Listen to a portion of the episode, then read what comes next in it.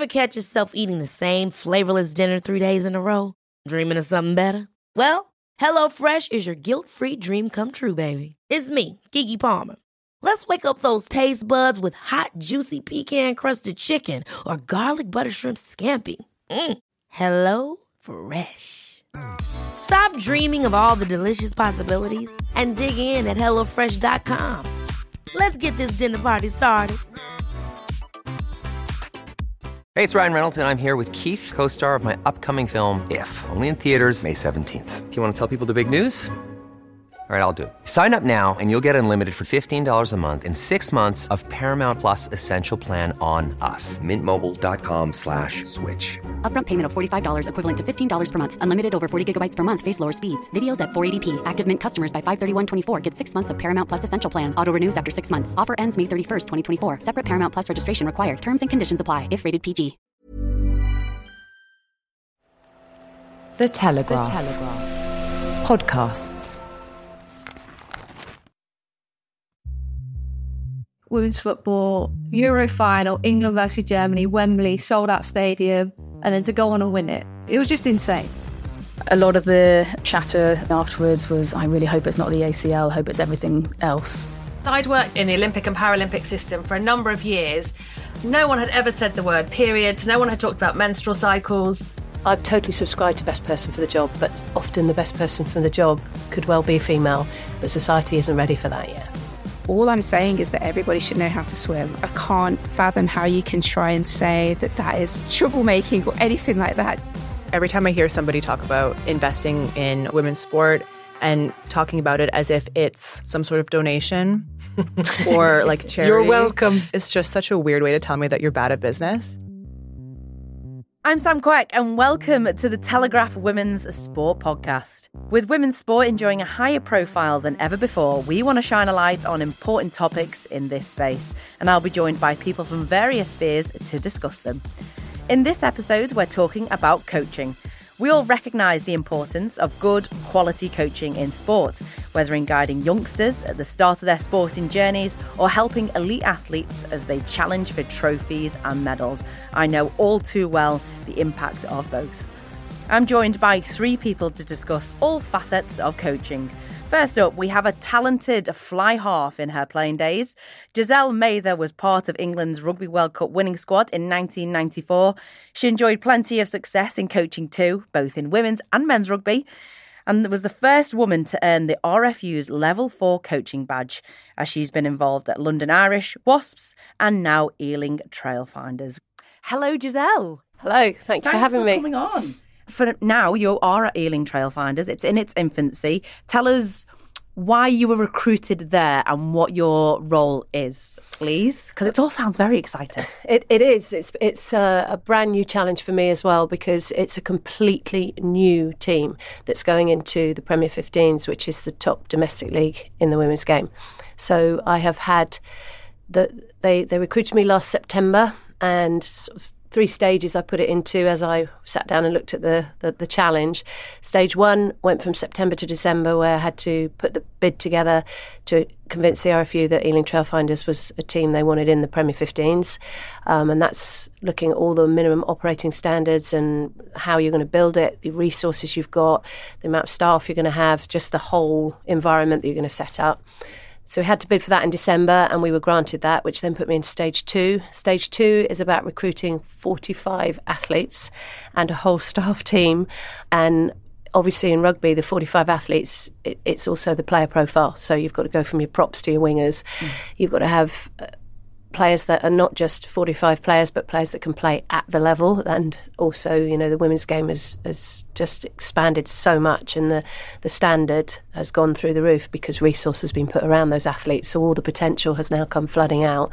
So they've got to be athletes that can play safely as well at that level. So 45 athletes, how many members of staff? I will have five. I've got five coaching staff that will be directly involved with the team. Two two lead medics, two strength and conditioners, two analysts, uh, team manager. So it's just so building. It's a massive team, yeah. isn't it? Behind, oh, team behind the team. Huge. And, huge and great investment from Ealing Trail. Well, this is it. So I used to be I used to be director of rugby at Wasps, and at for five years there, I was the only full time member of staff. I had wonderful staff Wow. around me, but they were sessional staff, so coming in. So when they're in, they need to be in front of players. So this is different now. I'll have the planning and the opportunity to to really bounce ideas off of loads of other people, and it's, I, I just can't wait. Perfect guest then for this pod on coaching, isn't it? There we go. Wealth of it. There we go. Okay, well, our next guest comes from the world of football, Willie Kirk. He was in charge of Hibernian women when they won trophies in 2010 and 2011 and has worked in the Women's Super League with Bristol City, Everton, and now Leicester. In the season just finished, he oversaw a remarkable turnaround as Leicester recovered from having zero points at Christmas to avoid relegation. Willie, I mean, I presume your phone is ringing, especially the men's team. Can I say that?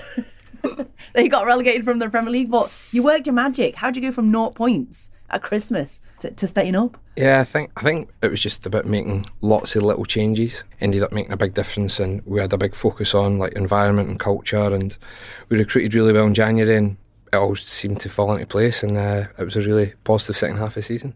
So, what's uh, your off season now? Any big plans? Any big signings on the horizon? The off season, yeah, it's just recruitment. Uh, so we obviously we've we've finished that season on a positive. Uh, Twelve have now left the club, and That's a lot. so it is literally a, big turnover. It's a lot. We're looking to bring in 10 new players, Wow. or up to 10 players. So, yeah, it's pretty much just recruitment before trying to get a holiday. And where do those players come from? Is it international? Is it youth setup? Yeah, it's a, it's a mix. We're trying to get a balance between players that are going to the World Cup and players that aren't, so we can get them in at the start of pre season. Try to get a balance between experience and youth, and also the balance between players already know the WSL and players that will be new to the WSL. So, yeah, it's just try to. There's a lot of spinning plates just now, and uh, we just try to get a few over the line as quickly as possible. And like Giselle said about the investment coming from the club, Leicester have invested quite heavily then to be able to make those moves to some big players, international players, or players in the WSL who are looking to change teams because ultimately they need to, to be paid well to perform well. Yeah, definitely. It's it's huge investment from from the club, and I don't know how much you know about it, but it's like the King Power Group that own the men's club, and the King Power Group own us. So we're not reliant on. Obviously, it was unfortunate the men got relegated, but it never affected us directly because like we're both owned by the same group, but the men don't own us, so to speak. So that's been a big commitment from the club, and, and I think that dates back to a, few years ago when the women were gifted the men's old training ground. So Mm. we've got our own training ground, which I think makes a huge difference to what you can do with your players and Mhm. staff, and and that, that that commitment from the club has continued, and, and they're very ambitious, and, and the Thai the Thai family that own King Power want us to try and replicate what the men did uh, previously. You know, getting Champions League and, and competing for cups. Yeah, getting trophies. Well, uh, welcome, and Thank we'll you. hear more from your experience later on. Last but not least is our third guest, uh, Abbie Johnson, a community cricket coach.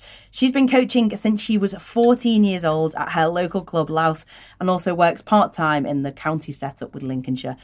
She's continued to coach alongside her studies. She is completing a master's in biomedical science and is also caring for her mother while she underwent cancer treatment. Hello, Abbie. Hello. Thanks for coming in. First of all, how's your mum? She's doing really well now, thank you. Good. Yeah, in remission, so all, Awesome all got the all clear. But yeah. Fabulous, fabulous, fabulous. And also a master's in biomedical science. What's that entail? That takes up a lot of time, I bet. It does. It's very intense, but I love it. I love science, always have done, and um, yeah, just love that degree. So, And what is it you want to go on and do in that in that um, if I was to stick with the science route and not go with the sports route, I'd like to be a cancer genomicist, so a clinical scientist. Amazing. And is that inspired by your mum's journey? Yeah, somewhat. Yeah. And uh, I had a really good supervisor at my undergrad, so that was sort of her kind of thing as well. And I just I find it really interesting. Incredible. You're an incredible person. I'm clearly multi talented. But if you were to get a career in sports, because with coaching you're so passionate about it, what would that be? What would it look like? I'd always like to do the coaching, um, but I'd like to go sort of more down the sports development route, whether that's in cricket or other sport, because it's that if you can get it right at grassroots and providing the right opportunities for participation, you can really just build builds up throughout the whole sort of setup um, Yeah. To having strong sides all the way through. So Well, you're in the thick of it now. In the thick of summer, cricket season. Are you busy? What are you currently up to? I'm pretty busy, yeah. So obviously I'm working part time, but um, we've got like three or four games a week at the moment with the with the girls, and uh, it's a lot, but it's really good fun. So What age groups? uh, under 13s, 15s, 18s, and then we've had the women at the start of the season. Right, so a, a proper mix then, isn't it, of experience, ages, and Our, our under 18s are really at the sort of peak of their their game at this point. and obviously they've had exams, so we're going to look forward to them sort of the second half of the summer. But with the under, Stress-free. yeah, yeah, they should be able to play quite yeah stress free and be really free in their cricket. But the 13s, obviously, like we've only had them for one winter, and they're all very young, and it's just exciting for them. So. Well, we're going to talk about coaching journeys uh, just now. So continue that then, because you're talking about 13 year olds there, but you started yours when you were 14. Yeah, yeah. I mean, so not a lot of people would say that. tell, tell us a bit about where it started. It's just um, when I was at school, I'd just done my UK sports leaders, and uh, one of the teachers was the cricket coach at the club, and I knew him already. He said, "Oh, I'm doing a couple of nights after school with some like five or six year olds. Do you want to do you want to help out?" I'm like, "Yeah, sure, why not?" like it'll be you had to do like your voluntary hours anyway, but I was like, "Yeah, that'd be great." And it's just started from there, really. I mean, just did that with the club, supporting the coaches for four years. I couldn't do my level two cricket qualification until I was 18, so as soon as I was 18, I did that, and then I was able to run sides by myself. And first side that I ran was an under 11 team, so I just got my coaching badge, and yeah, they were all like under eights, apart from one who was 10. And How old were you when, when you were coaching that team? so I was yeah, just 18, yeah, Right. And had a whole season with them, and that was great. And that's that was sort of like the kick off for there, like actually running a side and communicating with the parents. And I know it was only you know community cricket, but that was that was a big part. But alongside that, I was supporting our women's team, so I was running that coaching that and just being a part of it. So Yeah. Did yours, Giselle? When you look at your CV, what you've achieved, who you've played for, I think you've probably experienced all different parts of the sport. Where did your coaching uh, path start? Was it after your playing career or sort of was it through it. So, so from the age of nine, I knew I wanted to be a PE teacher. So, I, I, I took that route all the way through. I, I- I remember my father at one point said, "No, no, no, I, I don't think you want to do that." You know, as parents do. He said, "I think, I think you should go into law or be a barrister or something." So, from nine to fourteen, I went, "All right, I'll be a PE teacher or a barrister." and then at fourteen, I turned to him. I said, "Can we stop this now? I'm going to be a PE teacher." Just what it so, yeah. So, um, I went and did all of that. So then, when I taught for about 14 years through my playing career and then did the badges as you go through. So I'd already like was level 3 qualified before I finished playing. And then that transition so organizing a session and doing things like that was that's the bread and butter of it. But um, when I finished playing, I knew I, I, I still loved the sport. I love team sport. I love the dynamics of that many people interacting and trying to get the best from it. So, around 2000, England development side needed they needed a coach to take them to the Europeans. So they just looked at me and said, "Oh, can you do that?" I was like, "Oh my god!" Men's So- or women's? Women's. Women's, yeah. I just had my first child, so uh, eight months old he was, and my husband was going to America that week with his work, so I had to take the little one with me. And the head coach of England at the time said, "Have you ever taken a tour away like this?" I went, "No." He said, "Sit down. We need to have a chat." and thank God, his name his name was Geoff Richards, and he still mentors me now. To be fair, but he he just if he hadn't done that, I think it would have uh, it would have been catastrophic. I Really? think. But he just sat down and said, "Right, this is what will happen here. This will happen there." And, and back in those days, we had three games in nine days. So I mean, rugby now, you think that you know, mm-hmm. player welfare, etc., etc. But anyway, he sat me down and just explained what would happen where. And sure enough, I remember after the second game, we'd played it. Baby had woken up, fed him. It was two o'clock in the morning. He's in the rocker top. I've got my right foot on the rocker top doing that while I'm there. I'm analysing the game, so I've got to present at nine o'clock in the morning to the players about what happened, doing all these things going on. And I, I just thought if he hadn't warned me about this, Yeah. I would this would have been uh, stressful. But because I knew this, he'd said this is what will happen and this is how it will happen, and, and he was absolutely right. So, do you think had he not done that, you could have just gone? Oh, is could have been much me. I can't. I can't. I- you just wouldn't have been prepared, would you? And I Mm. think I think when you when you know that something's going to be difficult, you have a different mindset to it. You're ready for it. You've prepared for it, and it's not a shock. I think shocks are where you can derail and react differently to how you should. But if you've kind of gone right, so this is going to be a pressure point. This will be a pressure point. This will be. They don't become pressure points so much anymore. So he really prepared me for that. But I got back ten days later and obviously, the, the eight month old, once the players had had their breakfast, they'd take the baby and I would have mine. So he had like Oh wow, 30 mums So it was tour. probably embraced then, wasn't it? Oh, absolutely, absolutely. Because I can, I can imagine even now it wouldn't be embraced. It, it has taking a baby. moments. There Yeah. are some that do and some that don't. In insides later on in in thing when I had more kids, it, it wasn't. But at that time, it was it was fine. And um, but he got tall blues when we got back 10, 10 days away, and he was like, "Where is everybody? Where's everyone? You know, where is Where everyone? Yeah, yeah, yeah." But no, it was a fabulous experience. I loved it and thought, "Yeah, this is what I want to do." So nice. So one of your main philosophies would be to be prepared. Would you say? Absolutely. Know what you've got coming. Absolutely. I've been coaching now years and years. I never, I've never taken the field, whether I'm coaching the little ones, the big ones, whatever, without the preparation beforehand. Because the the athletes, like some of the, obviously the, the game's now developed and the athletes now are, are remunerated, but early days they weren't. So they're giving up so much of their own time. Why would I not prepare for an athlete that turns up Yeah. giving up so much of their time. They need something out of this. That's definitely one of them. But the other, I think that my core being with it is is human being before athlete.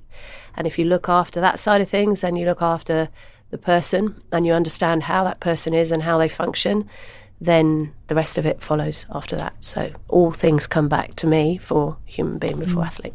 You're nodding away there, Willie. Yeah, it's so important to get the best out of those. To get the best out of your athlete, you have to look after them as a as a human, and I think that's always been the case. Whether working at the very start with, with young young lads who are trying to make make pro contracts, or or going into the women's game, where you know I've I've went from working with boys under 17s. So is that where your coaching career started? Yeah, I started. North, north of the border. Yeah, north of the border. I started with Livingston Yeah. in their boys' academy, 14s, 15s, 17s, and then went to Hibs, uh, Hibernian. Did you always know you wanted to be a coach? Because you were a player yourself, weren't you? I just played semi-pro, and I don't know what it was. I, th- I always preferred playing Football Manager over FIFA. So I always, Really? I always preferred being in control of the team rather than playing in the team. so So that's where I started. I think that's where the whole On the gaming console. management coaching thing came from. Uh, Yeah. And then I started doing my coaching badges when I was still playing. And I just really fortunate opportunity to go into Livingston.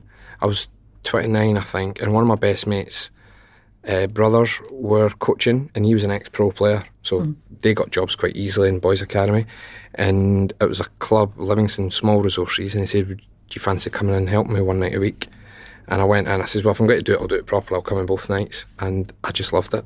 Mm. And then I only I combined both that and playing for six months, and then I wasn't enjoying playing, so I stopped playing at 29 and just went into coaching, and it just really started for there. And few different age groups at the boys, and again, for, like Fortunate Livingston were skint.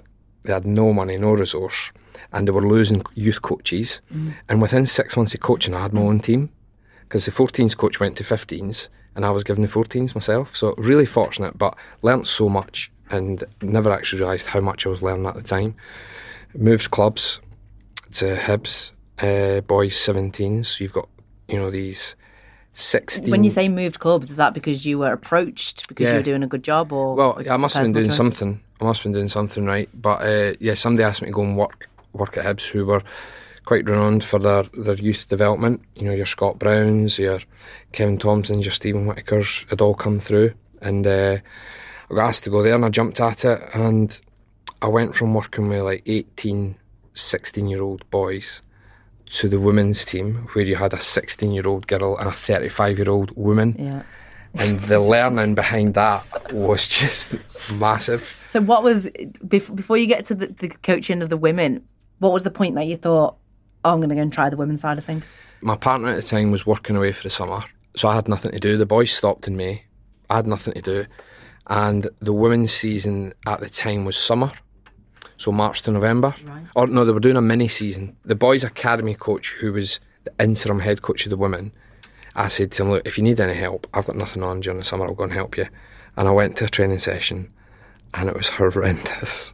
I was like, why, have- why have I said I would do this? It was terrible. I've never seen, just the standard was terrible. The players' attitudes were terrible. On a Tuesday, they would turn up if they wanted to. A Thursday, they had to be there because it dictated team selection on a Sunday. I was like, what am I doing here? And then uh, I stuck with it because I told him I would. And then he asked me to go to a game. He said, could you help out on Sunday for the actual game?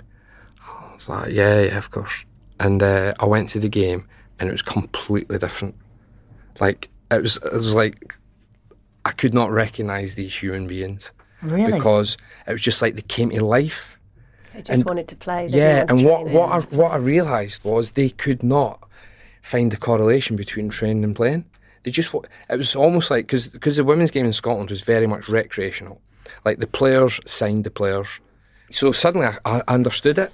And I got I got the training side of it. I'm like, ah, right, well, we can actually help them a lot here if, if they can understand like performance improvement. So Not a lot of people would take that mindset. A lot of people go, oh, they just can't be bothered training. I'm off. Yeah, well, stuck with it. What what happened was I, I I I continued for the rest of that mini season. The boys had started back, and then they asked me if I wanted to do it permanently. I, mm, I don't think so because I'm only like a couple of steps away from the men's first team here. So we played a cup final against Glasgow City and we got beat, and I absolutely hated it. I detested getting beat in a cup final. And in boys' youth development, it wasn't about cup finals or league titles or anything. It was just about developing players, which I enjoyed. But I'd done it for three years, four years. So losing that cup final was a catalyst for me to go into the women's game because I thought, no, I will do this, Mm. and that was the start of it. And I've never, well, I dipped my toe back into the men's game for six months, about five years after that, and I've been in the women's game since. We're gonna. I think we'll talk a little bit more in a, in a bit about the difference between coaching men and women because I can imagine that's a, a fascinating insight. But Giselle, you've just been nodding along there, saying that they, they just wanted to play, like they didn't want they didn't want to train. So, from your experience in coaching, how do you marry those two two things together, where you get your players to perform I think as well as they're doing tra- and matches? Well, I, th- I think the whole when you take on a new team, whether whatever level, whatever gender, it doesn't matter, whatever sport, it's about finding out first and foremost why everybody's there. Why have they joined this team? Why are they part of this team? Why are they? Why do they want to play? And when you find out what that is, you then go in on that. So, for example, when I took on Teddington men's team, they were senior men's team playing about this must have been level eight, nine of the, the, the men's game. They just loved each other's company. That was what it was about. And you watched it and thought, okay, fine. So they also loved a good drink. That was part of being part of their company and what have you. But they were some pretty talented individuals in, in that. And I was like, this, they're just a complete shower of whatever all over the place. But if they have a little bit of this and a little bit of that, they also trained for body beautiful as opposed to sport. Does that make sense? They were young young men Yeah. who were anyway. like so- Willie, you've got. And I presume you in, in a minute. You've got to see that potential to take it on. Yeah. is that so, right? yeah. So, well, I did two guest sessions first because, and again, when I turned up female to the male, they'd never been coached by a female before. So I just said, I was rung up saying, would I consider it? And the, the, I first played, that was where I first found rugby at that club. So I was like, okay, let, I said, right, I'll come down for two, just tell them it's two guest sessions because basically their coach had walked out on them in, in August. So I said, and I'll come and see whether I think I can make a difference or not. So I went down and, and did that. And What was the reaction when you rocked up? Okay, so and they saw a woman. Yeah, so I can just remember it so clearly. There was one guy in the group who had stenciled across his forehead, "What the do you know?" Right.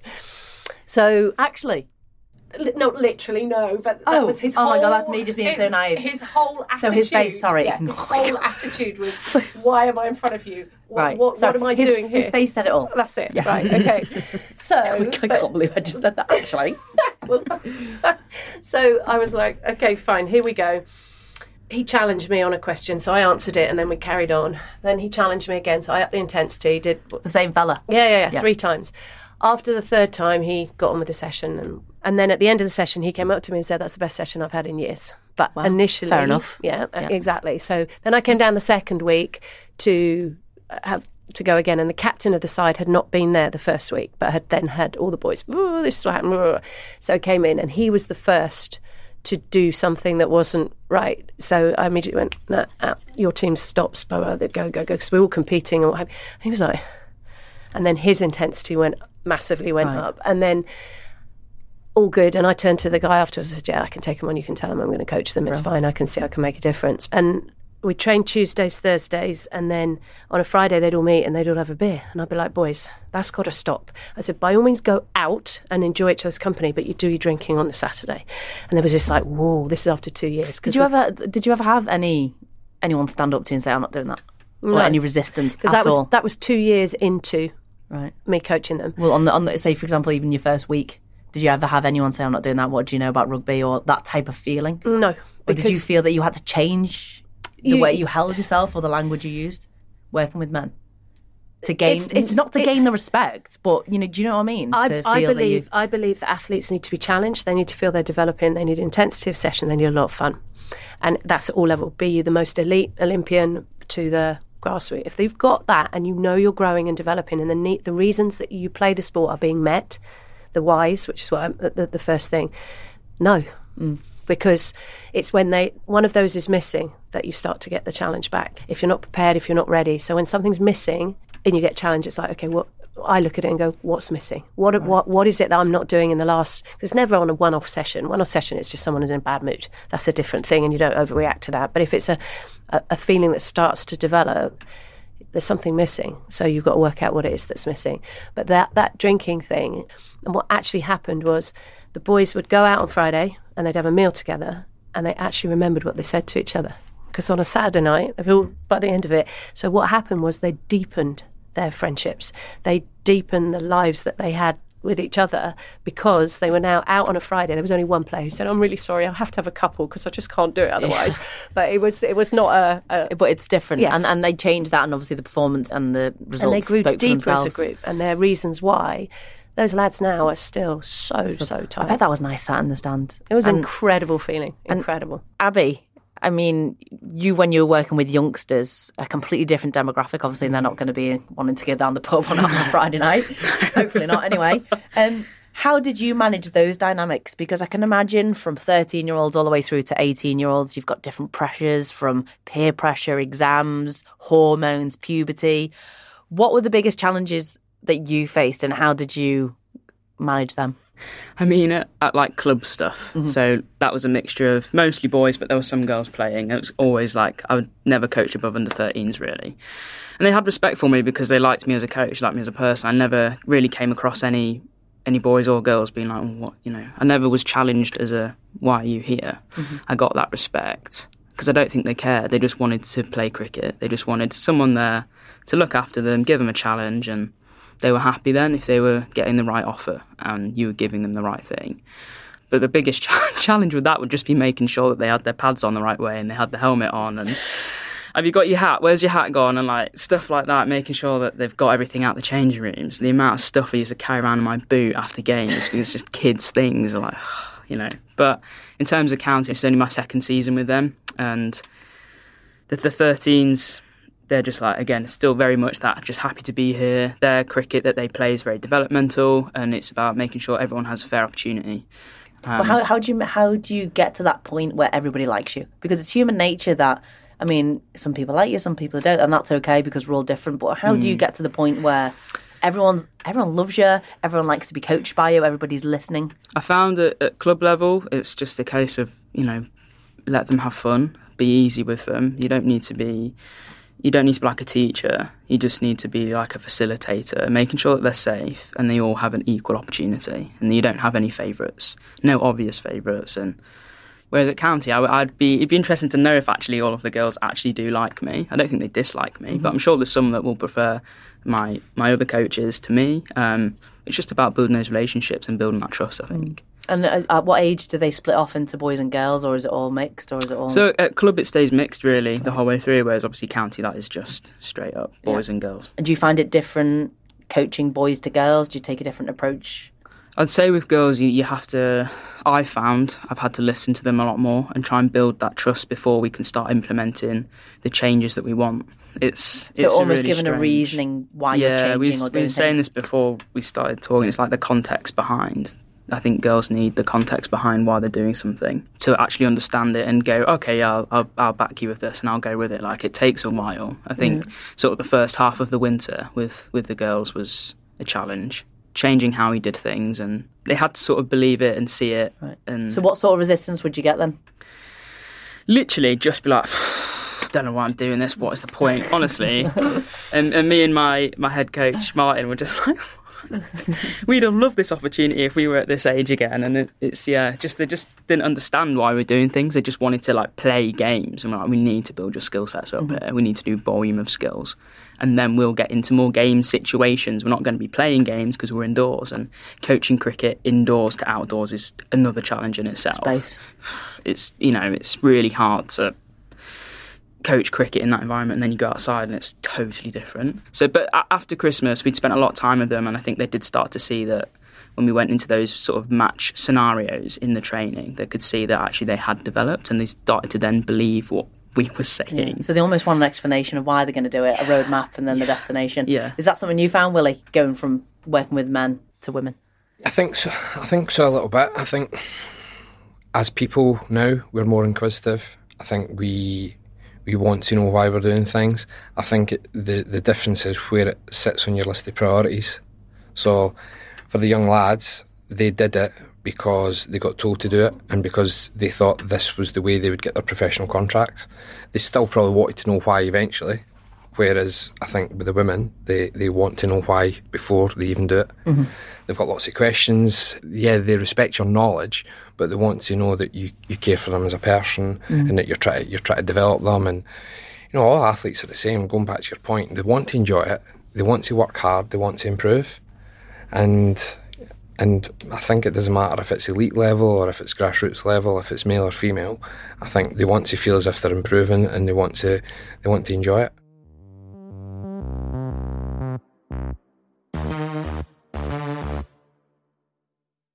You're going to come across, I can imagine, as well. I mean, just like you were saying, what, 45 athletes? I don't know how many's in your, what, how many are in the squad for? Between twenty three and twenty five. Yeah, so it's a it's a lot of different people to juggle. I was in a squad one of thirty two, and we're all different. We all want to man- be managed different, told when the, we're selected, when we are selected, all different ways. How do you juggle then a group of women who, like you say, could be you know the youngest sixteen to the oldest thirty five, because they've all got different life experiences, and you're one person. Do you remember each individual athlete? How, do you even Yeah, I start I think, there? I think you've got to start off with your sort of non-negotiables for everybody. I think you've got to have your values that you always fall back onto, but I, th- I think you've got to treat them as individuals above that. So, you know, as long as you've got your guiding principles, I think you can. Not for me, I don't believe in the one rule for one, one rule for all, because everybody's got different circumstances. I could have a 21-year-old from Australia who needs a little bit extra time off or needs an extra couple of days at the end of an international break to see family because it's the first time they can see them in a year. Whereas that would be different for uh, an English player who's 27 and I want them back in the building as quickly as possible. But family's still really, really important to all of us. So, yeah, I think as long as you've got your guiding principles, you can manage individuals slightly differently. I think it's just, I think the skill is and experience is about how you manage those individuals on a daily basis. How do you find that, Giselle? I mean, again, going to individuals both from a women's perspective and a men's perspective. I know being part of our squad when things weren't going great. So, for example, in 2014, we weren't playing well as a squad. We did have that culture of, well, why are they having the day off to go to graduation? And actually, I decided not to go to graduation because I think that actually it's more important for me to be here. All these different values and different points of views. How do you marry them all together so that the culture, people realise they're all being treated fairly, even though they have different circumstances? I think I think the golden nugget for me is communication. If you don't communicate, perception takes hold. Mm-hmm. That's the I thing for that's me. everything in life, Yeah, isn't it? Exactly. So, if I if I've given someone off the time to go to graduation and I haven't given the time off to go somewhere to this one, I have to be open and transparent as to the whys. Now, you might not agree with what the decision, but if you know this is why I did this and this is why I did that, because what happens, and I I also think this is the difference between males and females. That the, the lads will be annoyed about it, but then they Won't might, hold s- it. but then off it. Whereas from the girls' p- perspective, we'll hold it and hold it and hold it because emotion gets attached to it, and it needs to be. We we have a bigger picture view of, of everything. It's not so. It's just how our brains work, and a lot more emotion is involved with females around issues than there are, there are with men. Again, just how the brain works and how it, the differences between how men and women think. So the perception piece, if I if I haven't explained that, then something else might happen to that particular athlete. Maybe they don't get even selected that week as well for some reason. The two, in my mind, not connected at all. It's just that's what's happened and this has happened. But in their mind, it's like, she doesn't like me. That's the first thing because I didn't communicate, right? So then it's, she doesn't like me. And then the next week, something else, I, I still haven't picked them. Okay. So then they turn to their mate and say, told you she shouldn't like me. And the mate goes, yeah, you're probably right. Mm. And now they've got a, a snowballing. Right. And so now we've got little pockets going on. And all it came back to is I didn't explain why you were allowed to go to your graduation and you're not.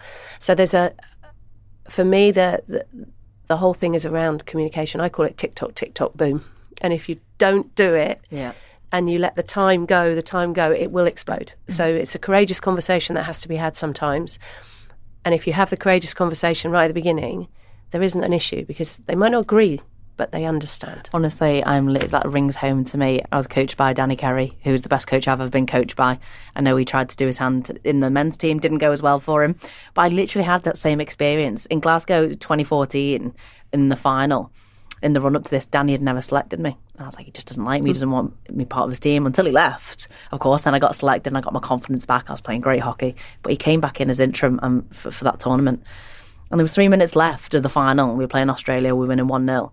I just heard his voice booming down from the stands because he used to sit in the stands. Karen, Karen Brown, took me off, put someone else on. And I was like, there we go. He's back. Doesn't trust me. He hates me. He doesn't want me. He doesn't trust me for the last three minutes of the game. We conceded and ended up getting the silver medal and lost on penalties. So I was like, it was just stewing on me. Stewing, stewing, stewing, sat there, sat there. Anyway, it took me until like the back end of September after our eight week break hmm. to finally have the conversation, which I probably would never have had. And I think that's why my relationship with Danny was always a little bit like weird and he doesn't like me because I'd never confronted this Mm-hmm. perceived thought in mm-hmm. my head. Mm-hmm. And I finally sat down with him. I went into his office and thought, I said, Danny, listen, I know you've been gone away, but I can't waste another few years of my life. If you're if you don't like me or you don't rate me or select me, just just let me know because I don't want to waste my time, your time, or a space for someone else. And he just sat there in silence, listened to me go off on a rant, and he went, Sam, he was like, I rate you as one of the best defenders on the team, if not in the world, one of the best uh, ball winners in the world in the final of the Commonwealth Games. There was a miscommunication between me and Karen over the radio because I wanted to actually keep you on and shuffle everyone and put Unzi on the back. So we had a back five for the last three minutes to keep it in. And I was like, mind blown. Mind blown. And But- since that conversation, me and him had a completely different, Right. So there's the different relationship. conversation, but maybe that should have come from him early doors as well mm. as the I mean, I coach, know he won't mind me No, no, no. talking but about may- this 'cause it's in my book. maybe early Yeah. doors when that happened, whilst he would have been coping with the, the, the outcome of the game and all of the rest Yeah. of it as well, to actually let you so that that eight weeks didn't happen, and and probably you did speak to other players as well and say, Mm. blah, and all everyone had an opinion about that moment. That as a coach, we need to share. Yeah, because that for you is just like, oh, it was a miscommunication. It's happened. It's gone. Mm. For you, it was your issues that- whole world. Yeah, Un- un- unbelievable.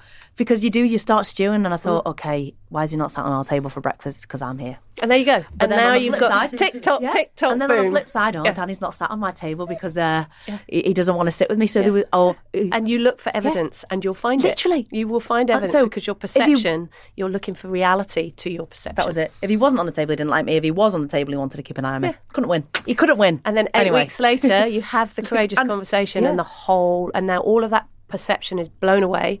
Your reality switches. So when he doesn't sit on your table, you don't make it mean that anymore.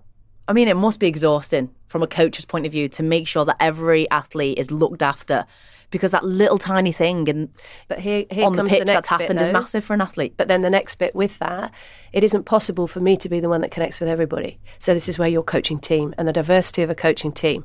And in men's sport, at the moment, they miss 50% of what, what's out there. I would be unbelievably naive and very arrogant if I thought that I'm the one that will connect with all 45 of my athletes. Yes, I want some connection with them, of course I do. But to be the one that matters, so for you it was Danny, it needed to be Danny for you. Mm-hmm. But it could have been another one that would have just sorted all that with you and said, no, no, no, that's not how it is. And you'd have been really. So we all relate to different people.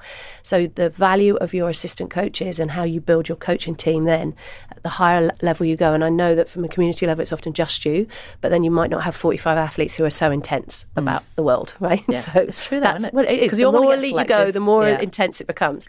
But you, your coaching team and how they relate and not getting upset that they talk to another member of your staff, not, not you. Mm. Because so long as that member of staff holds the confidentiality but can let you know what's happening, it all works. So it's a, it, that's the next piece on it that you don't have to be the one. Mm. Your ego must get put beside. So it's not about you, it's about is your function and your environment working properly. So, from a community level, then, Abbie, how how does does that resonate with you? Any of those tough conversations, or because I suppose even at like a county level, that's still, regardless of what level you're playing at, you want to be selected, and it still means that. yeah, that yeah. It's, it's the first step to the girls having an opportunity and seeing that they could have a future in that sport at a professional level. And that's interesting. It's like in the girls' setup at, at Lincs, there's basically four of us that really lead that and are going to all the games. We've got when you look at the calendar, you're looking at about 60 games in a season between four coaches. It's quite a lot. It's very full on, and only only Martin is is actually on the books. The rest of us are casual coaching, and um, we've got like probably like best part of 60 girls and women that we're managing between the four of us. So it's like a similar. It's intense in Yeah. terms of trying to build those relationships. Like the squads are big. It's not all about one coach, yeah, being there for everyone. It's just about us. We, as a coaching team, sat down start the season and had a lot. This is our messaging. This is how we want it to go. But we're all different, and it works really well. If there was two two coaches that were exactly the same, you you don't have that diversity. And you won't get all the players. So, you know, on a game day, there's 12, 13 of a max. There's two or three coaches. We can then have conversations with probably all the girls, and anything that's stewing from that one game, it usually gets dealt with, and that's something that we've we've put in. That as minds come in and and done that, and it has made it like it's making a difference. You Yeah. can see that. Like communication. It, it's also, I think, important at that thing, as you say, they, they're looking at going on further and higher, that they start to learn about selection. Mm. Because we So don't get picked every time, and how we su- have to support the team when it isn't us that's doing all of those lessons for that age group come from the community And first off. You know what? At, at that level, the girls are very understanding of it. When we're having these, especially with our 15s and our 18s, we're having we have conversations with them. You know, if they've just got out or we've, they've come off on the field for five overs having a break, and they're very conscious of the fact that they might not get selected. And it's probably more the parents that, that we struggle with Yeah. in terms of actually having those conversations. You know, for 13s it's developmental, for 15s and 18s like it's a national competition. We're trying to put out our best team because we want the girls. The girls need to see some wins. They've had a tough few years at Lincs. They've not had many wins, and they're really doing well now. And it's about well, we can't just. It's not have a go cricket at 15s and 18s. It is an ECB recognised competition. We've got to pick our It is. strongest. It is, it is so important. And I think sport's one of those things in life that still remains where actually there is selection. It's how you react because it's life, isn't it? You're not going to Mm. get every job you go for. You're not going to get every boyfriend or girlfriend that you go for. You're always going to get knockbacks regardless of what it is. You know what I mean? And then it's how you react. Um, I'm going to come back to Lydia Bedford, uh, her appointment at under 18s in Brentford. Willie, one of the comments on the Telegraph website was that the teenagers that she'll be coaching will not respect her. From a man's, a male point of view, do you see any truth in that or any worries in that? Or how, how do you feel about that comment? Well, I worked with Lydia at Leicester. I took Mm. over from Lydia. So I know Lydia fairly well. Mm. I know her skills as a coach and I know her knowledge as a coach. And I think her approach, I don't think she'll have any, any issues with it. I think it will really suit her approach. I think working with the with under 18s in terms of the mate, those under 18s need to find their, I suppose, super strength. Like one of them's going to make it, maybe two of them's going to make it. And I think Lydia is very big on her development and focusing on each individual and how they're going to become the best version of themselves. So I don't think she'll have any problems with that. And I think they've been very clever. They've they've almost put in two coaches there, two new coaches. With uh, the, his name escapes me. He, I think he was at Forest Green.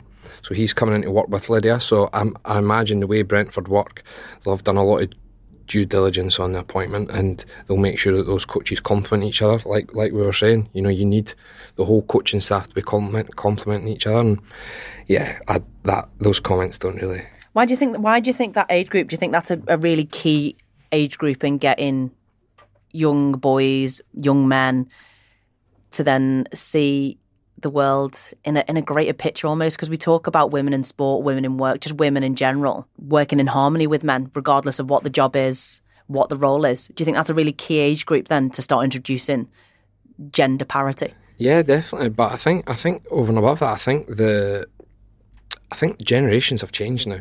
So you know, I think what worked before and like it was very there was so little diversity. You know, a young seventeen-year-old male footballer looked the same, thought the same as any other seventeen-year-old f- footballer. I think the world is a completely different place now, and I think having a, a male and a female coach working together will be perfect for that group, who will be completely diverse themselves. And the world has just changed, and I think that's a that's a good reflection of those changes. Yeah, and I suppose the conversation's always: is there ever going to be a female manager in the Premier League? And I think we're probably still very far off that. But it's it's like you say, it's it's where you start and start making those moves. But I've got a few stats here, and I'm going to get just your general consensus and thoughts on them. So we talk about more women in sport and in different roles. Well, a RunRepeat report in 2021 found that while there were more female coaches than ever before, 72% of head coaches in women's football, so basically the top leagues in Europe and USA, as well as the top 25 ranked international teams, were male. So 72% of those roles were male. And in the USA's NWSL, only one out of the 10 teams were female coaches. And at the end of the recent season at the WSL, only five of the 12 coaches were women. So Emma Hayes at Chelsea, Carla Ward, Aston Villa, Kelly Chambers, Reading, Amy Merricks, Brighton, uh, who is at interim, and Vicky Jepson, who's also interim at Tottenham. So that's down to 42%. And um, obviously we spoke about Lydia, the first female coach to be involved at a Premier League club. And that's at under 18s. what do we have to do? Right, for me, now where we're at now, it's not the female coaches issue. It's those who employ the female coaches issue. All right. So it's giving us the opportunity, and it's that level now that needs to be brave and say they're good enough for the role. So I took the 16 to 18 year old boys at London Irish who were looking for Premiership contracts, exactly the same similar type role that, that Lydia is doing with the boys, and the two the, the head of the academy at the time, Toby Booth, and Neil Hatley were the two that said, You're a teacher and you're a level four rugby coach. This job is made for you. They didn't care less that I was a female. They'd, I'd obviously been coaching in the environment with their um, academy boys going through from 13 on up to 18 already. So they'd seen it and they didn't care less that I was a woman. And the boys and their parents and everything else were, okay, here we go. And we we had an amazing time. I had to build the whole thing, I had to set it all up, then I had to coach through, and I was there for about eight years doing that. And several boys going on to contracts, whatever. Nobody had an issue with it. The boys never had an issue. So much so that there was one occasion where we were playing down in in Devon, and Sky Sports were coming down to cover it because me being female and what have you, and the amount of times that's happened, it's ridiculous. But and I, I just explained to the boys the night before. I said, look, they're coming down to whatever because I'm a female coach, and one of the boys went, what? female coach. We don't even see you as female. And then he went, Oh my God, Sorry, I don't mean no. that badly. oh no, blah, blah, blah. And I was just like, no, that's the ultimate compliment you can pay me. They didn't gender, it's people looking in. Is there an female. argument to be made? And I'm not saying that I agree with this argument. So people will say, well, actually, the men's and women's game, regardless of what sport, are two different beasts. So if I put it in a hockey example, the female game is very much there's a lot of passing. We do different presses to what maybe the men's team might do because physically we can't you know, run as fast or aren't as strong as the men. Whereas the men's game is very one on one, man to man marking, beat people for pace. Is there an argument to be made to say, actually, well, you know, they're coaching in the women's game, which is completely different to the men's game. And we hear it in football punditry, you know, how, what does she know about men's football? I, I, I quote to women's football, it's a completely different game. Is there an argument there? And if there is, how do you get involved in the men's game from being involved in the women's game to that elite level? Is it a chicken my, and egg? My answer to that is they're human beings and they're elite athletes, and you respond to what the athlete is in front. So, from a female perspective, the amount of the first team players that would come and have a chat with me and tell me stuff about what their performance blocks were, but would never mention to the men's coaches because they felt that they would be perceived maybe as weak or or not, you know, mentally tough enough or what have you. But once I, they gave me permission to share them, we were able to sort those blocks out for those mm. players, and then they start to perform on the field. So the diversity, and it's that's not pigeonholing in that women do that stuff we're all different as coaches as well. So you, you can have a male coach with very what people perceive as female characteristics, and in in their coaching, and likewise you can have a female coach that has very can be very male kind of characteristics that you might perceive. So we're all different, and athletes are all different. So I, I don't subscribe to that. You Mm. learn that that kind of stuff about how things are, and yet it moves faster. The game moves a lot, lot faster in the male area than it does in the female. But that doesn't mean that you can't coach it. What about you, Willie? Because football is it's the one, isn't it? In terms of like people say football is king because the amount of participation, the amount of coverage it, get, it gets. Do you feel more pressure being in that sport to marry the two together, as in you being a male coach in a in a you know female it's- surrounding? Certainly never bothered me. I do think that now that we are getting closer to a generation of players who have been professional and full time, you will get more female coaches falling out of that because they're better educated in the game, because they've spent more hours training, they've spent more hours playing, they've had more experiences with Euros and World Cups and Olympics. So I do think players nowadays, because of the experiences they're being exposed to, will have learnt more and will be able to transfer that across as a coach. So Mm. I think it's just been a little, in, in football anyway, I see it as being a little bit patient and just waiting for this next generation of players to see through their, their playing careers and become really good coaches. Mm. Uh, and I th- yeah, like at one point we were 50 50 in the WSL. And then, in fact, no, I think at one point we were 8 4 female coaches to male coaches in the WSL at one point. And then there was a couple of changes and it went back to 6 6. Mm. It's down to 7 5 now, I think. Uh, so it, it's fluctuating all the time. And, and I think we've got to accept those fluctuations. And some of these decision makers are, are females. Yeah. So if females are not appointing females, Yeah. There, there's thi- issues there too. Yeah. There- absolutely, there are. But it, it is the people. It's not the level now. The coaching uh, is is ready. The coaches are ready. Yeah. They understand the games now. They've gone sport now. They've been involved in the sport for long enough. It is the people now who make those appointments that have got to be brave and And- take risks. And I think it's uh, it's about Seek appointing risk. the best person. So, so Yeah, I've, regardless I, I'm going through a process just now of bringing an assistant manager in, and I am fairly adamant I want a female. But that's not because I want to give a female an opportunity. It's because I want a female as part of my coaching staff. Yeah. And I've been reminded on a number of occasions make sure you appoint the best assistant manager, not the best female assistant manager. I'm, I still think it's really important to have that because I think you'll get that diversity, you'll get different skill sets, you'll get different opinions. Uh, which makes them the best appointment. yeah. Because yeah, you need something that isn't currently there. Yeah, definitely. So it becomes the job spec. It's not about saying you're better than him or she's better than you, but for this job and what these athletes need, she is better for them. Yeah. And, and what the, everything. and what the, the staff need as well. Mm-hmm. I think that coach's room needs another woman. So, in it. what's your current coaching setup look like then? When you say it needs another woman? So, so in terms of what I cl- I class as technical staff, Yeah.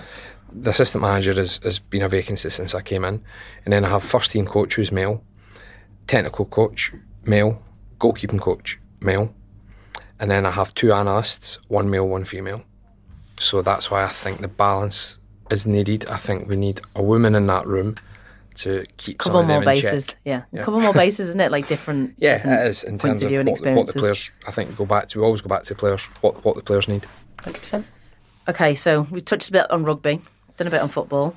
Do you foresee that changing in the future? Yeah. For example, yourself, I suppose, could Absolutely. I mean, ranks. cricket, the ECB, they've had a massive shuffle around in terms of their priorities, and they're currently going through the inspiring generations. That's their big thing at the moment, and that's from 2020 to 25. And with that, there's a huge amount of grant funding for female coaches and ethnically diverse coaches. And so, like you said, be patient with it. It's it's going to come. There's that upskilling in that workforce and in that demographic is happening. And it's yeah, it's just patience. I think we will see more in the future, just not right now. And it also goes back to you've got to pick the best person for the job, and I I believe that. And um, Do you think you have to see more females involved in managerial and coaching roles in the women's game before you start seeing more women in the men's game? I'd say so. You've you've got to. It- It's one of those. uh, I don't want to go like too far down a rabbit hole or anything here, but you've, Go down got that to, rabbit hole. You've got to like prove yourself. I feel like I've got to prove myself, and that's even just coaching females. I feel like I've got to prove myself. But then I'm really lucky where I am at Lincs. I've got two really good bosses who back me, and they're always willing to, you know, to say, come and coach lads this week if you want. It's always there if you want to do that. And I feel like I will. I'm thinking this winter I'd like to see more of that. What's Um, held you back? Just my own confidence. And I am only a young coach. Like I've only been in, in the county setup. This is only my second year. Mm.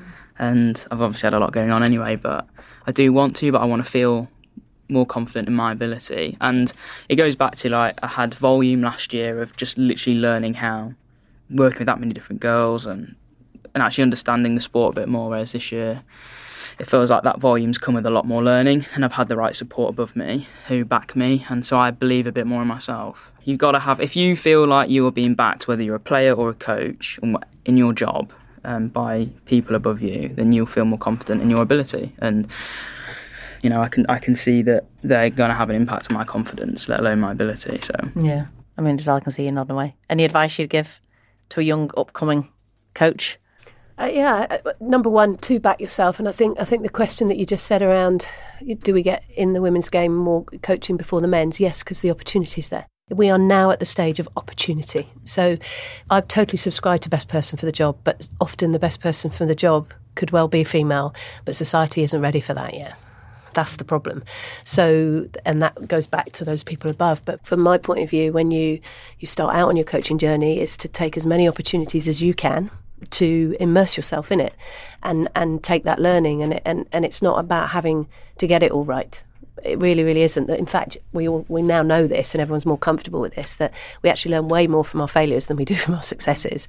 The way you said, "Look, I'm I'm only in my second year at doing this," that I massively subscribe to. Is you can't run before you can walk, and you're so over that, you know, in, in, in aware of all of that, and you're learning all the time. So now you've been offered the boys thing. Okay, yeah, I will. I'll rock up. I'll just come in. Don't make me do too much to start with, but I'm mm. going to rock up. I'm going to watch it. Then you'll find yourself as a natural coach going in and chatting to someone Yeah. because you've seen something, and then before you know it, and then the other thing is is that communication piece. It's you, you can never you can never do enough of that. It's people don't have to agree with you, but they have to know why you think the way you think. That would be my advice, and the be prepared bit. yeah, absolutely. And an extra? You'd add, Never, yeah, never skip a conversation. Yeah, I think that's so- really important. And I, I've not nailed that yet, but I think that's really important. It's like that. There could have been a conversation eight weeks before there Mm, was with yeah. you. Uh, eight years. because sometimes it's uncomfortable.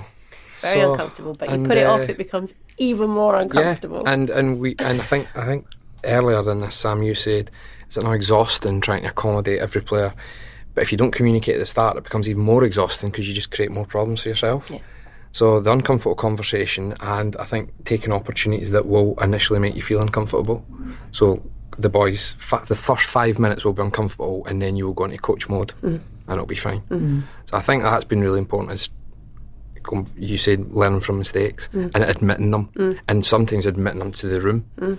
Uh, we did that this season. I, I made a, a significant mistake at half time against Man City, and it wasn't until afterwards that a couple of the staff went, Yeah, I did think that at the time. I went, Well, you've done yourself a disservice and me a disservice by not telling me. Mm. You've just went, Oh, he's the manager, I can't challenge him. So uh, I think admitting mistakes, but sometimes you've got to build experience and confidence to actually admit your mistakes. Yeah. I suppose then you're creating the, creating the culture, then, aren't you, for the for others to follow? and keep enjoying it. Oh, obviously, yeah, absolutely. keep enjoying Good it. Good advice there. Um, okay, we're sadly running out of time. So, last question, which is going to be a quick fire one to you all. What's the biggest coaching lesson that you've learnt? you have to make sure the players enjoy it first because ultimately it will make you enjoy it. If you focus on your own enjoyment 1st Mhm. there's no guarantee the players are actually enjoying it as well. So I think that would, that would be mine. Make sure the players want to come to training, want to come to work, whatever it is. It's probably similar for me. It's like it's not that long ago that I was playing, and I had not some great experiences towards the end. And so I guess my motives for being a coach in that setup is I want the experiences for the girls currently to be better. They've got a cracking opportunity, and I want them to feel like they want to be there, and they feel like they're learning and they're enjoying it. And I think I've got a lot, probably more mistakes to make yet, and a lot of learning to do, but making sure that the girls want to be there and they're enjoying themselves is just that comes above everything else for me. For me, it's about knowing myself and knowing my athletes. So I think when I have a reaction, when something happens, when that moment that you lost the semi, that you lost that final, you had a massive reaction and it meant you stayed in the women's game. When those reactions happen, is to reflect on them and investigate them because it's like, why do I feel this way? Why am I angry? Why did that athlete really freak me out when they did that? Why did I get happy about that? All of those things so that you're really aware of yourself so that when things are happening in the environment, you know the triggers that you're going to have and then you manage them better. So, and then investing that time in knowing the same with my athletes. So when an athlete does something, it's like, yeah, that's just what that athlete does in these circumstances. Or conversely, that athlete never does that. What the heck is going on? So knowing yourself and knowing your athlete. Oh, some brilliant advice there. Thank you so much for your time for coming on. Um, and all I can say is a big, big, big, big thank you. You've been listening to the Telegraph Women's Sport Podcast with me, Sam Quek. The producer is Shira Kilgallen, and the executive producers are Louisa Wells and Sarah Mockford. For more women's sport content from The Telegraph, head to telegraph.co.uk forward slash women's dash sport.